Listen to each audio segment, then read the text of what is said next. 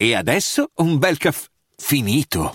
Perché rischiare di rimanere senza caffè quando puoi abbonarti a Caffè Borbone? Prezzi vantaggiosi, costi di spedizione inclusi, tante possibilità di personalizzazione e l'abbonamento lo sospendi quando vuoi. Decidi tu la frequenza, la qualità, scegli tra le cialde e capsule compatibili e crea il tuo mix di gusti e miscele.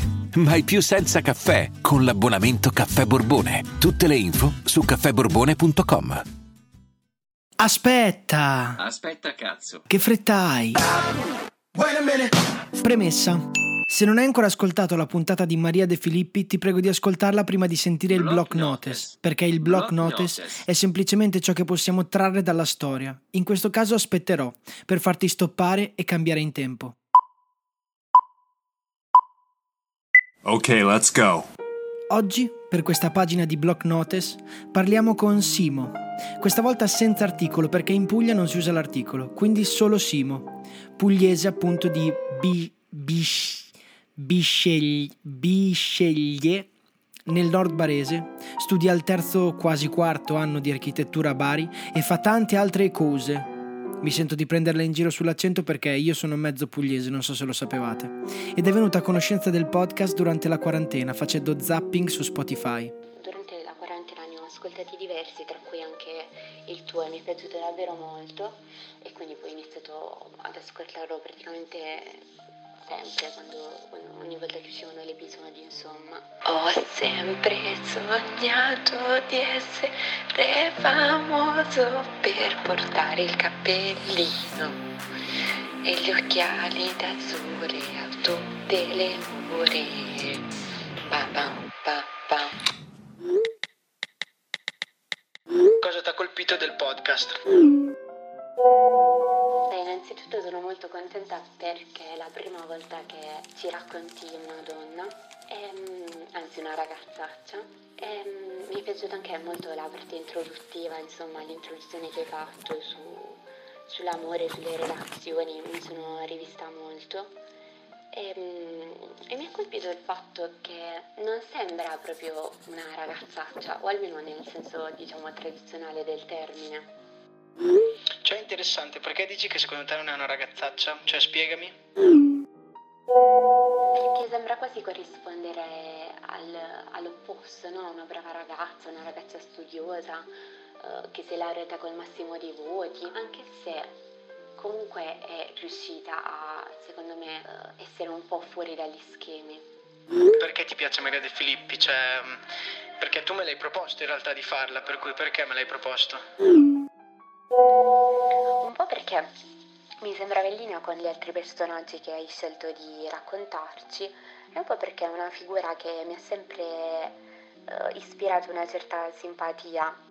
Ma e tu balli, canti, reciti o comunque, cioè, mh, c'entri qualcosa con quello che fa Maria De Filippi?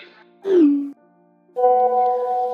no, io non sono né un'aspirante cantante, attrice o eh, ballerina, però ho sempre seguito i suoi programmi, ci hanno accompagnato durante, durante tutta la nostra adolescenza, insomma.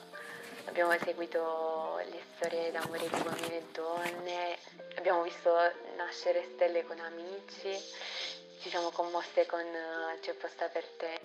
Uno, cosa desideri tu dalla vita? E due, eh, questi talenti che crescono con Maria, secondo te sono talenti duraturi? Cioè, è una finzione quello che lei fa o è una cosa reale? Beh, il mio desiderio è quello di diventare un bravo architetto e soprattutto di diventare una donna realizzata, una donna affermata, indipendente e soprattutto libera.